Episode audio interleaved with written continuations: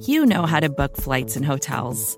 All you're missing is a tool to help you plan that unbelievable travel experience. That's why you need Viator. Book guided tours, excursions, and more in one place. There are over 300,000 travel experiences to choose from, so you can find something for everyone. And Viator offers free cancellation and 24 7 customer support for worry free travel. Download the Viator app now and use code Viator10 for 10% off your first booking in the app. Find travel experiences for you. Do more with Viator.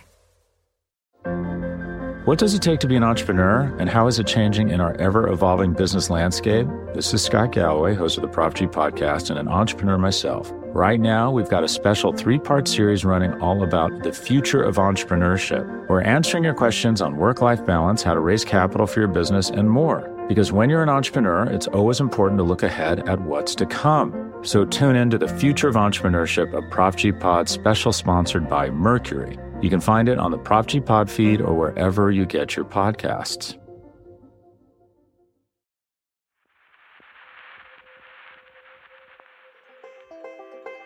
From Cafe and the Vox Media Podcast Network, this is Now and Then. I'm Heather Cox Richardson. And I'm Joanne Freeman. Today's topic is taxes, except we're not going to be talking about them as things you pay and what they pay for. We're actually interested in things beyond policy and economics. We want to talk about more broadly what taxes say culturally about what Americans think about themselves, their place in society, their link with the country, and how fair a place their country is. So, we're going to be plunging into the meaning of taxes and some responses to taxes to get a sense of what this issue, as it unfolded in the past, can tell us about the current climate today, because we are certainly at a moment when taxes are in the news.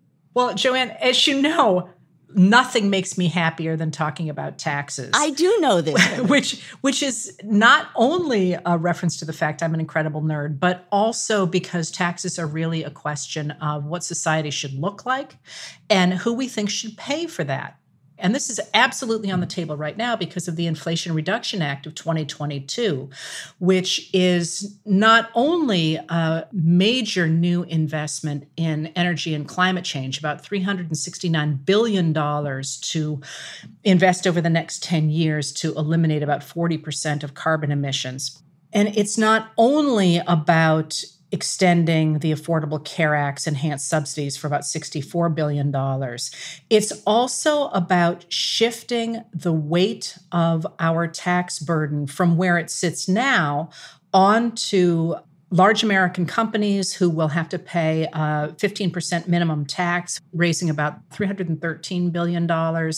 It's an attempt to close loopholes and especially to strengthen the enforcement of the Internal Revenue Service in collecting taxes. And what that is, for all the fact they're big numbers and it sounds fairly confusing, what that is, is a reworking of the way the society has been set up to work since 1981 with the first major Reagan tax cut, saying, wait a minute, that whole idea of trickle down didn't work terribly well. Why don't we see if we can share the burden of maintaining the society more widely than we have in the, in the last 40 years? So it's this like you hear Inflation Reduction Act, because of course this bill will reduce inflation as well. And you probably think, oh, it's a lot of words and it's just more numbers. But what's really cool to me about it is that it's a sea change in the way we think about society, what the government should do, and crucially, who should pay for that. And you can see how upset establishment Republicans have been about this bill. Mitch McConnell, for example, tried to argue that this would pile on giant tax hikes that will hammer workers and kill many thousands of American jobs. Well, what he's trying to say there is that by actually asking corporations to pay some taxes, they won't produce as many jobs as they have in the past. And that's an ideological stand more than it's a realistic stand, because of course we know that that's not the way things have worked out. Well, and that's the problem with taxes, or one of them, among the many. One of them is just that, is that intersection of taxes between realities, hard realities, and ideology. And, and language. Things, and, and the way people language, talk about precisely, them. precisely that those things do not all necessarily line up, or perhaps thought of in an alternate fashion, they can be made to line up in all kinds of interesting ways. Again, and Kevin McCarthy keeps talking about the Socialist Democratic Party. And as we'll get into today, the concept of taxation, especially income taxation, originally came from the Republican Party during the Civil War, which is the first time in America that taxes ever mattered. So why don't we skip right to that? As I said, laughing here, thinking, no, wait, wait. I, I know you're nodding, and I'm thinking, really? there was something happened early on. What was it? there was, was something we were going to talk about a little earlier, like the Stamp Act. It is not an income tax, but it's an interesting and significant moment as far as taxation is concerned because it gets American colonists to start to think about what these taxes mean, whether or not they should be paying them, what taxes are appropriate or not, and in essence, to think about their place in the British Empire how they should be paying regarding that place in the empire and what different kinds of taxes mean. So it comes down to, I don't want to say equality, maybe British subjecthood, their place in the empire, and in some way or another, fairness, what seems fair. And I would love to hear you talk more about this because I was really shocked recently when I was reading up on the Stamp Act to see how much of it was couched as the right of, at the time, British citizens to consent to their government.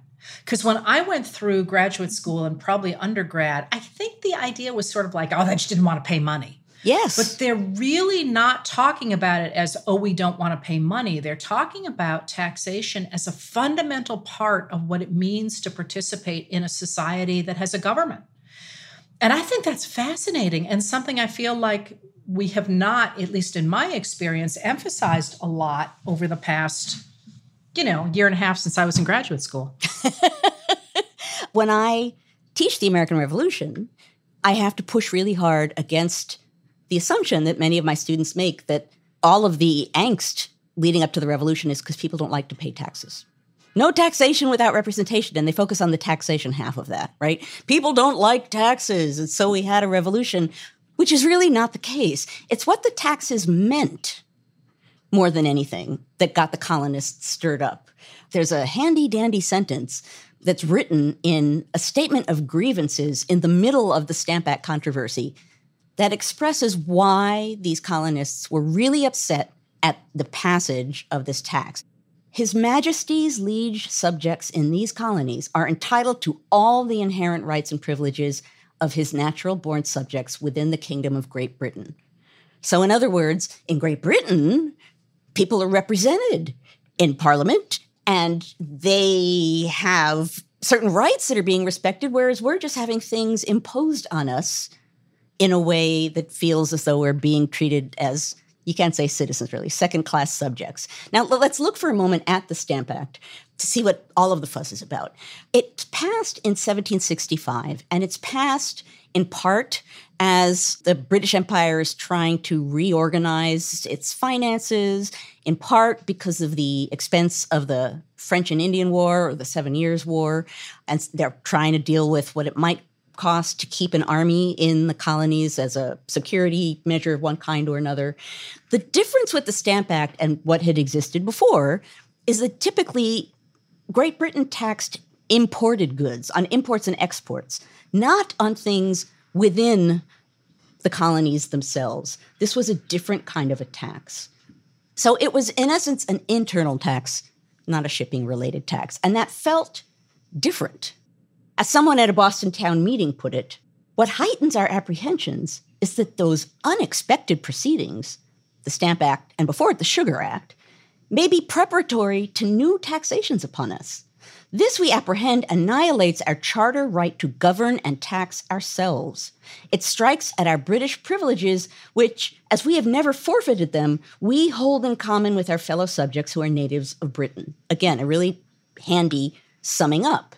So this feels unfair, and the way that it worked, it was taxing something within the colonies, not shipping related, is that essentially you needed to have a particular kind of stamped paper for any number of papered goods. So legal documents, probate records, playing cards, newspapers, college diplomas, all of these forms of paper now needed to have special stamped paper, which meant that essentially they were being taxed.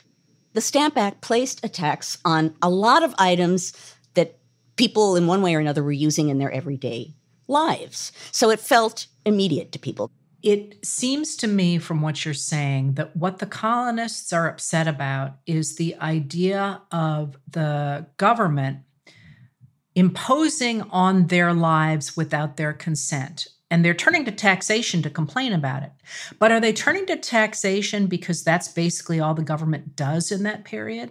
Is there something else that they could have jumped on? Well, part of the no taxation without representation formula was specific to it, and that had to do with property rights and property. The way that they would have interpreted rights and privileges, to use their language, is that a free person, free subject, has the right control of their own property. A slave is a person who has no control over his or her property. So let me ask it a different way then. If it's about property, if the British government had come in and said, okay, none of you people are allowed to have portraits on your walls, or none of you people are allowed to have china on your table, would we have had no portraits without representation? well, part of the answer to this you can even see in England itself, right? There's a window tax. Windows, how many windows you have in your house, and you're taxed per window. Any of you out there who have been to England and have seen old buildings with the windows bricked up? Many times those windows were bricked up so that they wouldn't be taxed. They were no longer windows. So, what I'm partly saying is there's accommodation involved too. The stamp tax involved a new practice, which was taxing internal things within the colonies. It involved the colonists saw as their own right to control their own property. It made them feel as though they were not of an equal class to other British subjects within the empire. It made them feel that they had no way to really protest this because they were not represented in parliament. So it raised all kinds of questions about the kind of empire that they were within and their place within it. And it felt to them inherently unfair.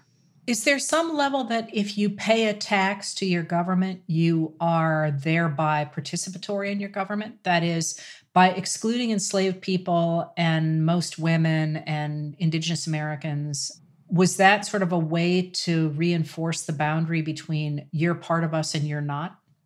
Or was that just incidental? No, I think there was some sense in a general kind of a way. I'm sorry, I love taxes. I, I mean, tell. I, I love tell. the concept of taxes because it's like they're everything. It's the relationship between your government and your livelihood. I mean, the British prized themselves. You know, we have the most liberties. We are the freest nation on the face of the earth, blah, blah, blah.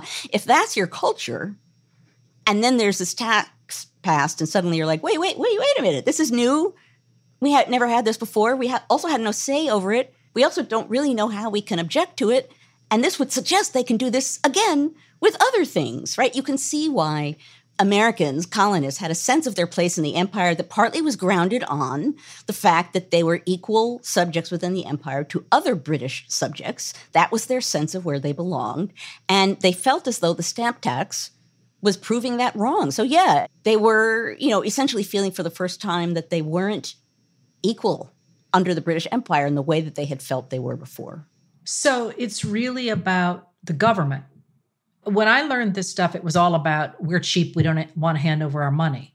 But they're really using that as a wedge to talk about what governance should look like. What governance should look like, what liberty under the law should look like, what the privileges of being a British colonist should look like. And all of those things are bound up with governance. So, this is all fine and good, but if I'm a dock worker in Portsmouth, New Hampshire, I don't care what John Hancock thinks about taxes. How do they get people behind the idea that this really, really matters? Because I think, in part, it has to do with broader ideas about rights. So here's an example of how people got riled up.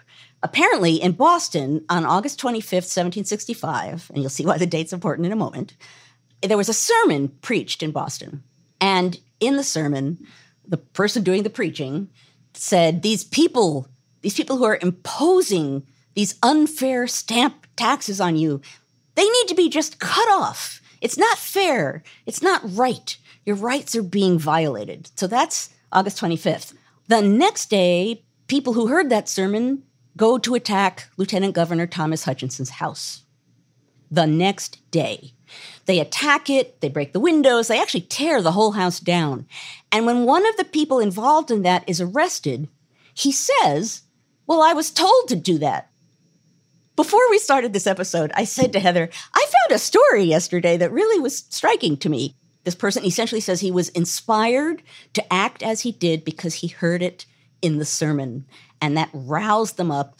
And also, there were others being roused up, in some cases, by people deliberately doing the rousing.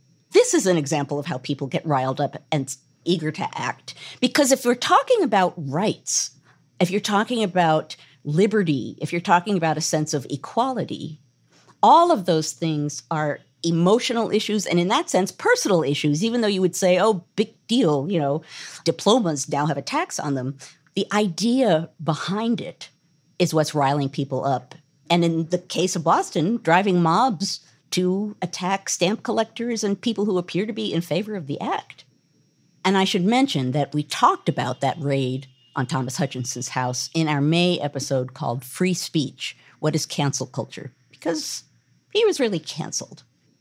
I can't resist adding this one stupid thing in because it amused me, and I thus offer it in that spirit to you.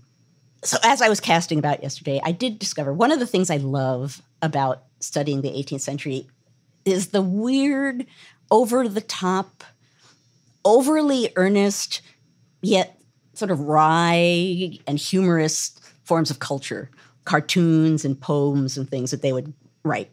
And there's one that I found yesterday called A Poetical Dream Concerning Stamped Papers that was published in 1765. And I just have to read you a poetical dream. Don't we all dream in poetry?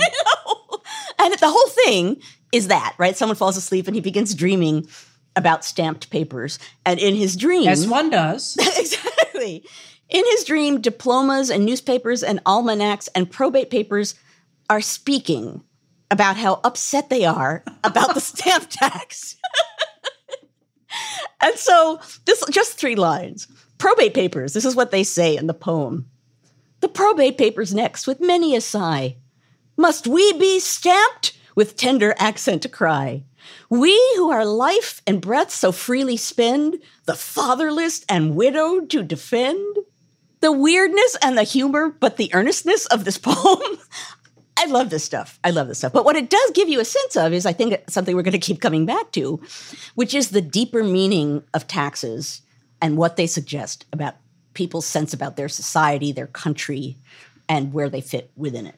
Well, yeah. I mean, again, poking fun, yes, but he was defending widows and orphans. Yeah. And they're the ones who are going to have to pay the tax, right? Right.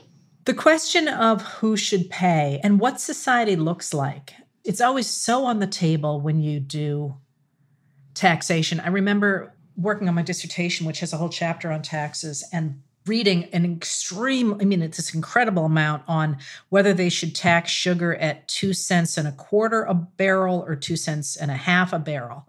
And it was quite a long discussion. And I remember sitting in the basement the library reading it and thinking, you know, am I wasting my life? And then being like, no, this is really about, that's right, exactly. this is really about to what degree should the cost of the Civil War be assumed by the people who started it? I got to the point where I was skimming a little bit about the various arguments. But that question, anyway, comes very much to the fore again during the Civil War. So when the Civil War breaks out, the United States has a real problem because the majority of its money has come in through the southern ports through tariffs and those are the busiest ports in the country. So they they think they're going to be in real trouble really quickly. And then, of course, with the firing on Fort Sumter in April of 1861, Lincoln has to call for volunteers, a lot of volunteers, and somebody's got to pay for the volunteers and pay for outfitting them. And all of a sudden, this United States government, which really hasn't had much need for a lot of money before that period and who has been able to rely on tariffs primarily and on Western land sales has to raise a lot of money really quickly. And it's a really interesting moment because going into the war, the people who support the United States don't expect it to survive because the government has not previously had a system of taxation that has worked terribly well. And they know they need a new one. And at the end of the day, they're going to be more successful than the Confederacy by far, but they're going to be so successful in their tax policy that they end up essentially creating a new nation. And the way they do that I just find fascinating because what they do is instead of saying, oh, we need this much money and we got to do a little bit here and take a little bit from over here and do this and do that, the way they actually start the process when they have no idea what they're doing.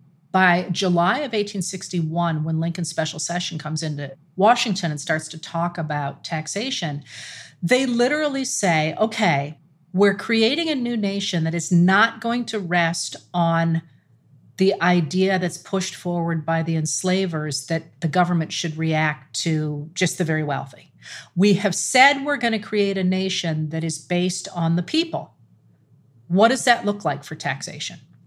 And what they end up doing is they create a system of taxation that rests on the idea that ordinary Americans not only should, but also want to support their government.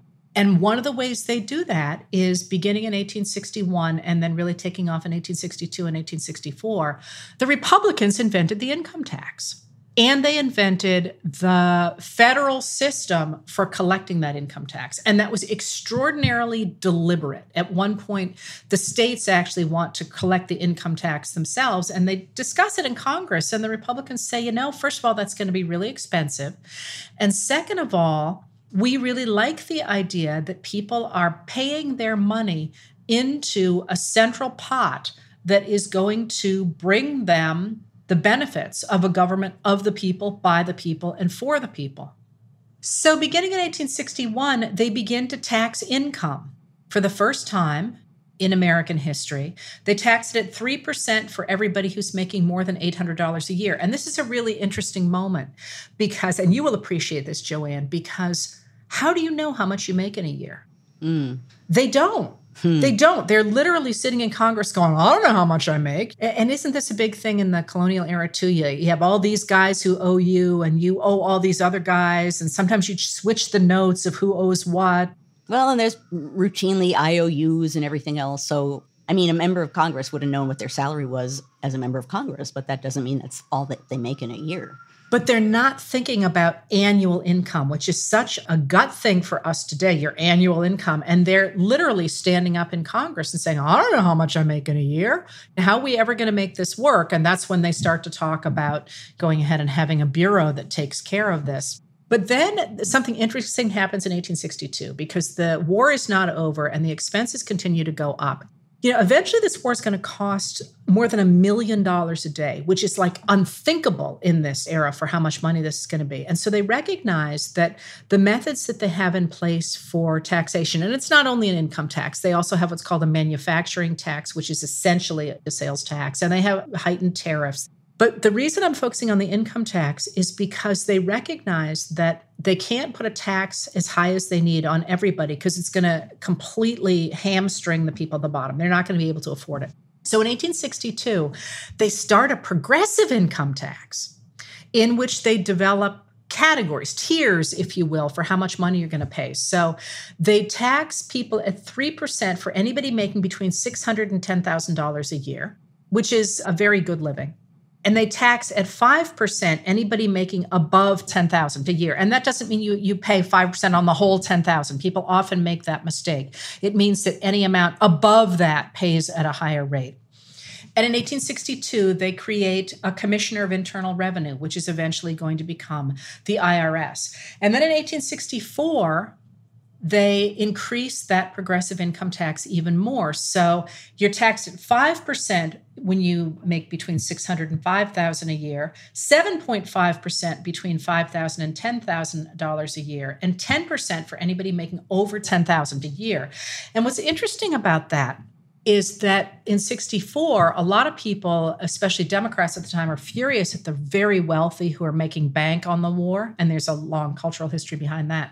And they try and put on a really high upper tier income tax to really hit just a handful of people. And the Republicans, who are the ones who came up with the idea of graduating the income tax in the first place, say, no, you really can't do that because that singles out special people for punishment by the government. And that's not okay. We can lower that upper tier so that it includes more people and then it'll be fine. But you can't pass a punitive tax on the very wealthy, which I think is really interesting. Let me ask a question though. So you're presenting this in a way as partly an ideological debate about who should or shouldn't be paying taxes and what that represents about their place in society, and the idea being that Americans might be willing to do this. But this is only happening because of the emergency of the moment. So then my question is how much of this is sort of earnest, here we are, and, and how much of it is, whoa, we better raise some money. How are we going to do this? Well, this seems kind of fair. So I would say it is, whoa, we got to raise some money.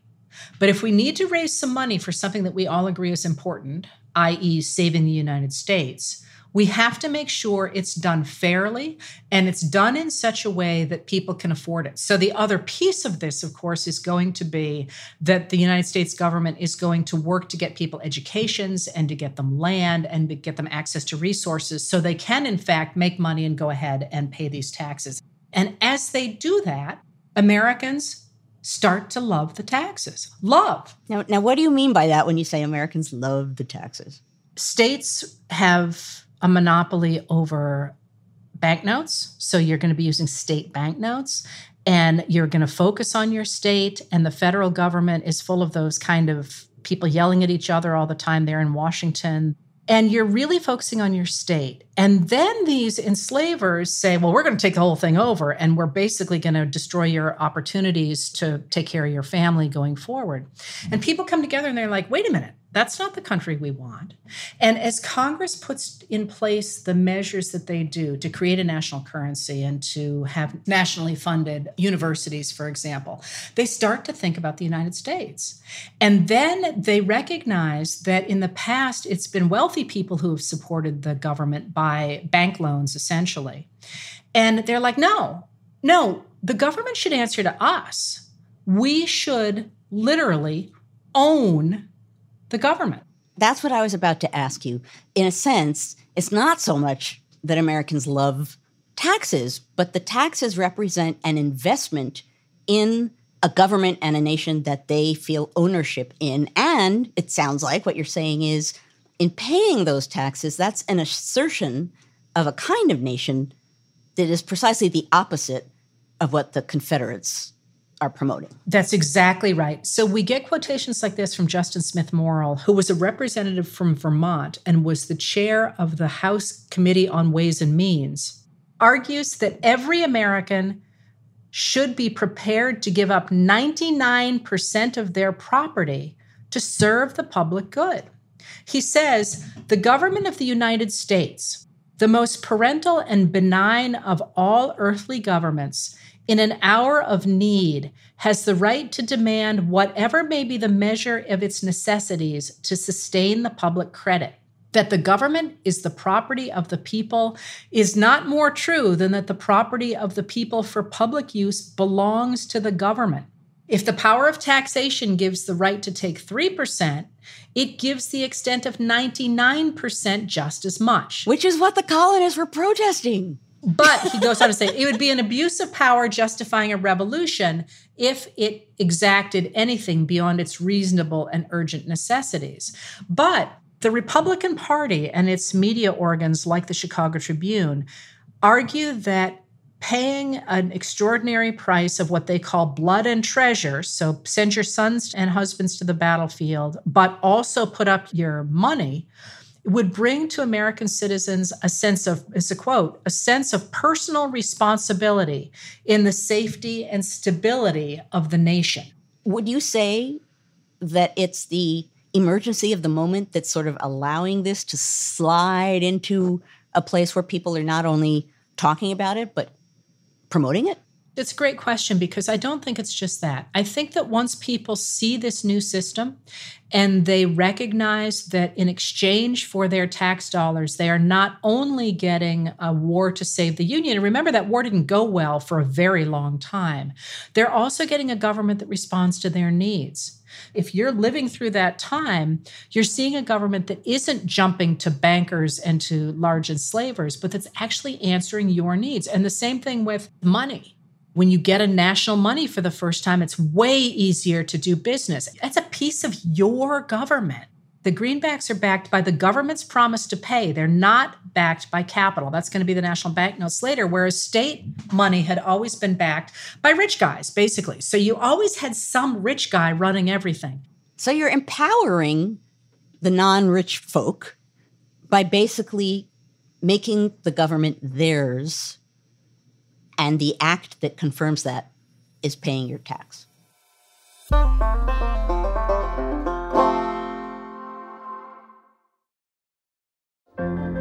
What does it take to be an entrepreneur, and how is it changing in our ever evolving business landscape? This is Scott Galloway, host of the Prop G podcast, and an entrepreneur myself. Right now, we've got a special three part series running all about the future of entrepreneurship. We're answering your questions on work life balance, how to raise capital for your business, and more. Because when you're an entrepreneur, it's always important to look ahead at what's to come. So tune in to the Future of Entrepreneurship, a Prop G Pod special sponsored by Mercury. You can find it on the Prop G Pod feed or wherever you get your podcasts. For more cafe history content, check out Time Machine, a weekly column by our editorial producer David Kurlander, inspired by each now and then episode. You can receive the Time Machine articles through the free Cafe Brief email.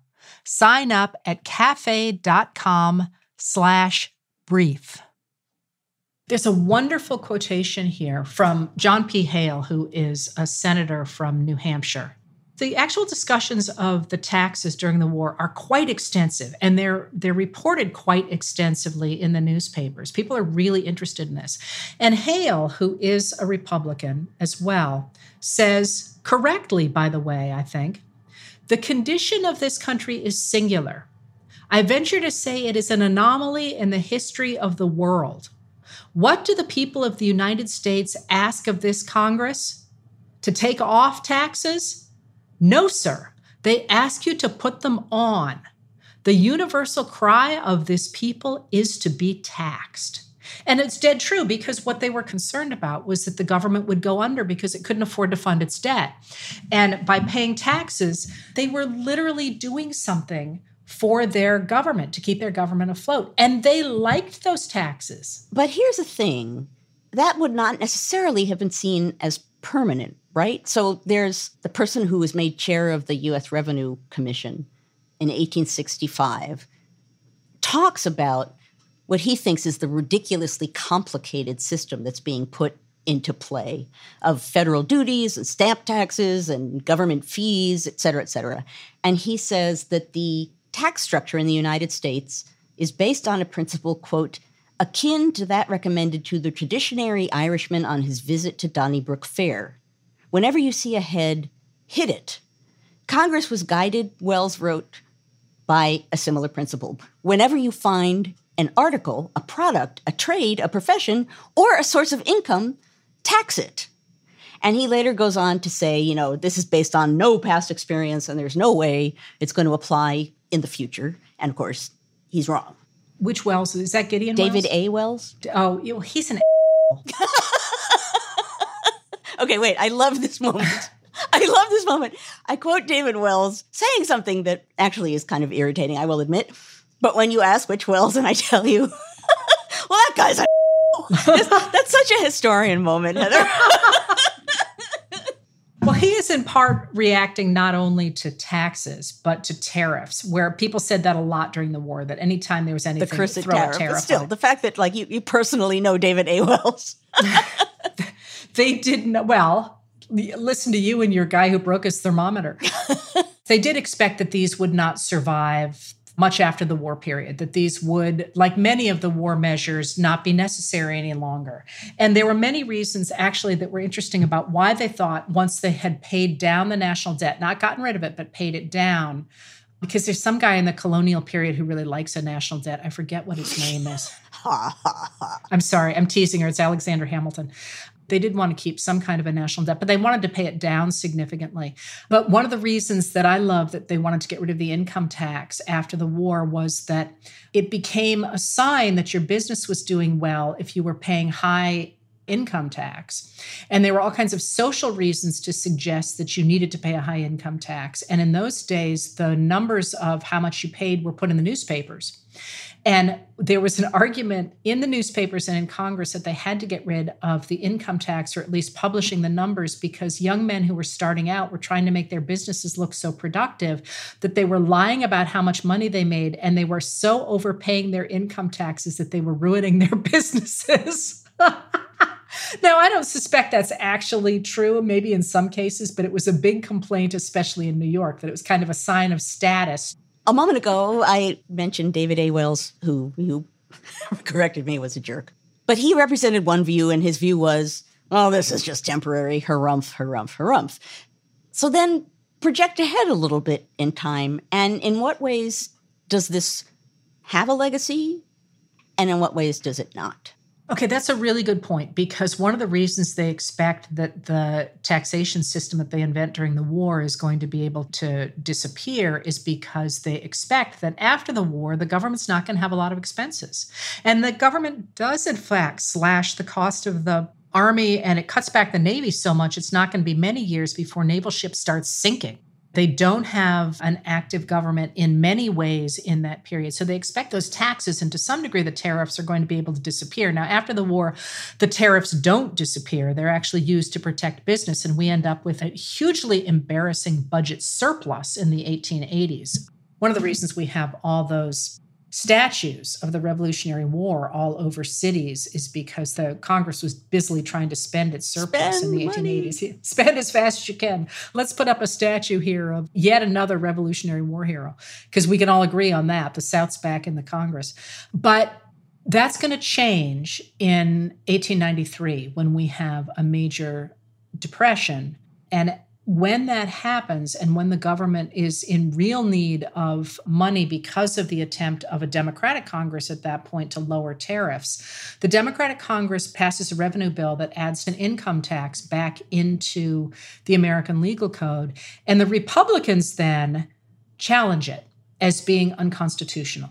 And in fact, the Supreme Court decides in 1895 that the government has no power to levy federal taxation.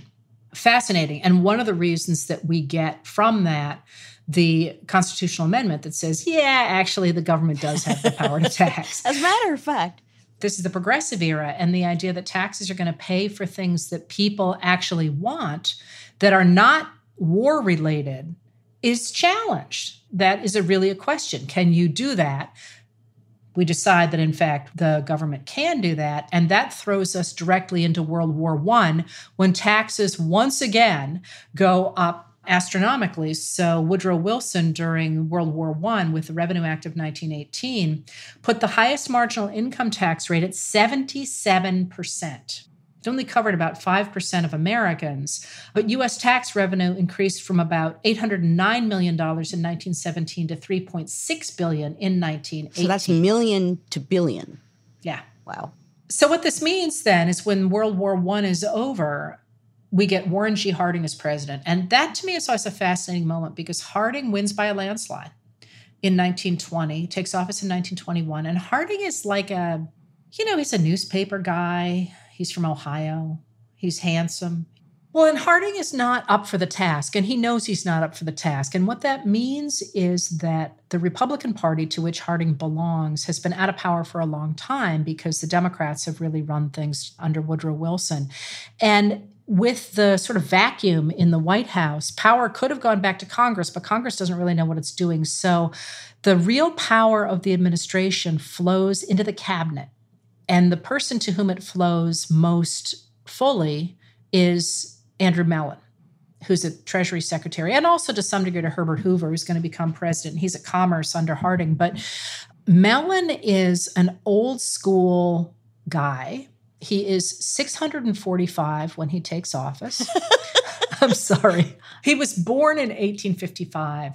He was the son of a wealthy man. It's a banking family, and he ends up being a businessman himself. He eventually becomes associated with the Aluminum Company of America. That's later going to become Alcoa and Gulf Oil. He is an extraordinarily wealthy man. By the 1920s, he is the third highest income taxpayer in the nation, second only to John D. Rockefeller and Henry Ford. So the man has serious serious cash. And he has decided that he did it all on his own hard work.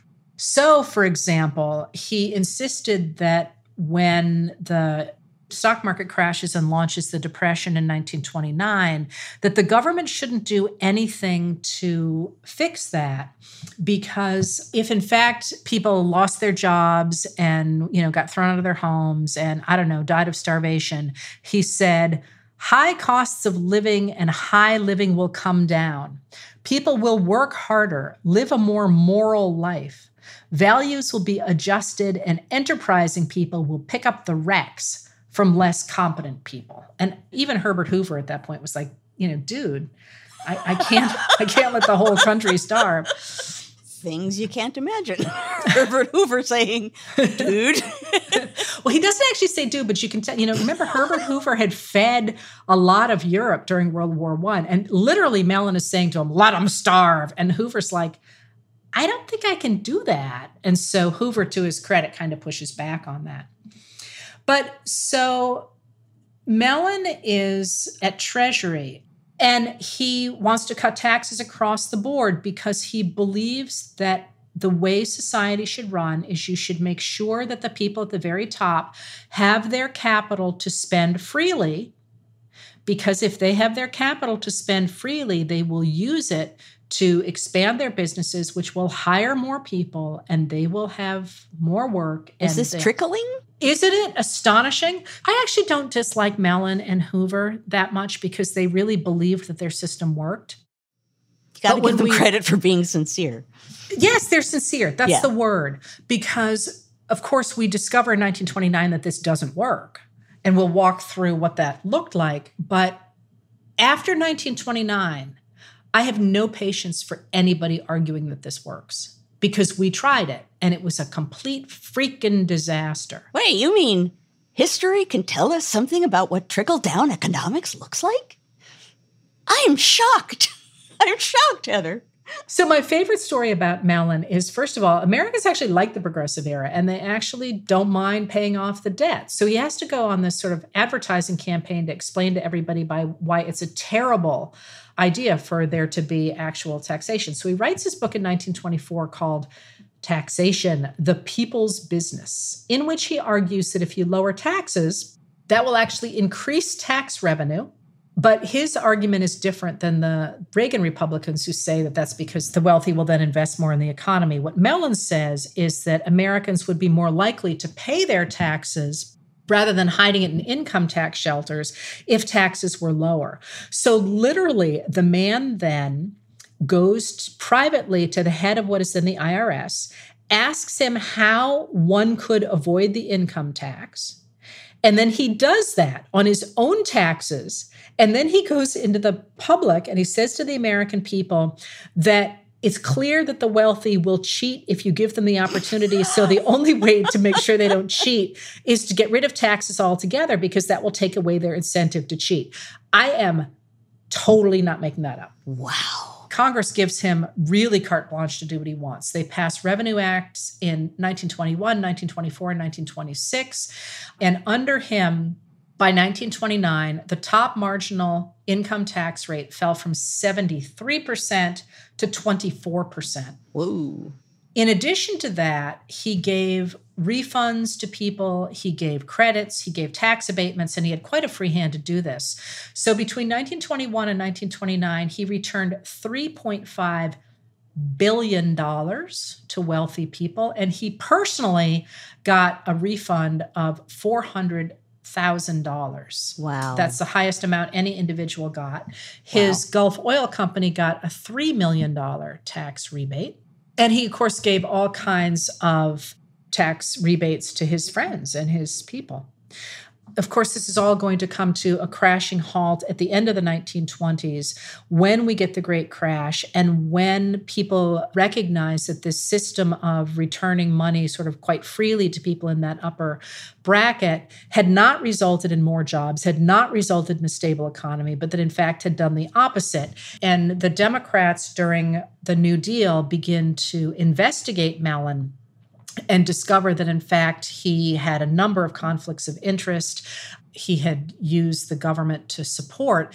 And that actually was not contrary to his ideology i don't think. The idea that the government should be protecting and helping big business was was the mentality of the 1920s but that's sort of the whole point here. That idea in the 1920s was so different than that of the 1860s that in fact taxation should be arranged in such a way that it concentrated wealth at the very top which is exactly the opposite of what Lincoln and the Republicans had said 70 years earlier.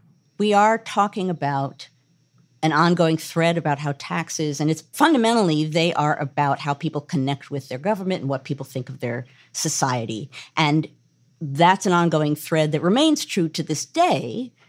But the other half of that is what kind of society, at what moment are the taxes being either put in effect or taken away? That, in a sense, when you look at debates and arguments over taxation and what people at a given moment think is important, that tells you a lot about the values and the ranking of issues and the ways in which people are envisioning society and governance. You know, obviously, I'm swinging us back around to the present because we're at this moment, right, where there's extreme separation between the top and bottom of the economic spectrum in the United States.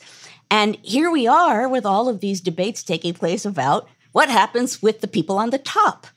It's only fair that they pay something. It's only fair. Oh, no, no, that's not fair. The corporations, uh, it's a similar argument to what happened before, but there are such extremes now that it feels as though it has potentially an even greater impact because of the greater disparity between rich and poor.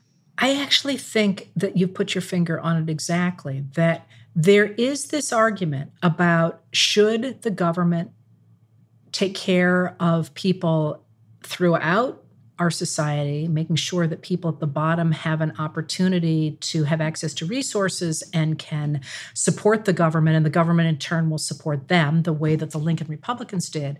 Or there's that opposing ideology that what you really want to do is use the government to help the people at the very top because they're job creators and that'll help people at the bottom. But I'm going to do something different for a change than throwing us to the present and instead throw it back to you in that at the end of the day, this is all about what government is. What are the rights and privileges and duties of people who live in a government? And what does that mean? And if that is indeed the case, if all of this talk about taxation is really fundamentally about what government is, government is only what its people allow it to be. Right? Any government, democratic or otherwise, it's the citizens or subjects of that country that make up or affect or shape or put up with whatever that government is going to be. So, what we're talking about here is really debates about what at a given time American society is, what the link of Americans is, or what they feel it should be to that government, what are the implications of that connection, and how that can really make a big difference on society itself and governance because governance, society, democracy, they're all grounded on the people. Our conversation continues for members of Cafe Insider. Heather and I take you behind the scenes of each episode in a special segment of Now and Then that we call Backstage. So join us backstage and get an inside look at the thoughts we're wrestling with as we prep for our weekly conversations. Head to cafe.com slash history to join. That's cafe.com slash history. That's it for this episode of Now and Then. If you like what we do, please rate and review the show on Apple Podcasts or wherever you get your podcasts. It makes a big difference in helping people find the show. Your hosts are Joanne Freeman and Heather Cox Richardson. The executive producer is Tamara Sepper. The editorial producer is David Kurlander. The audio producer is Matthew Billy. The Now and Then theme music was composed by Nat Weiner. The cafe team is Adam Waller, David Tatasciore, Sam Ozer-Staton, Noah Azulai, and Jake Kaplan. Now and Then is presented by Cafe and the Vox Media Podcast Network.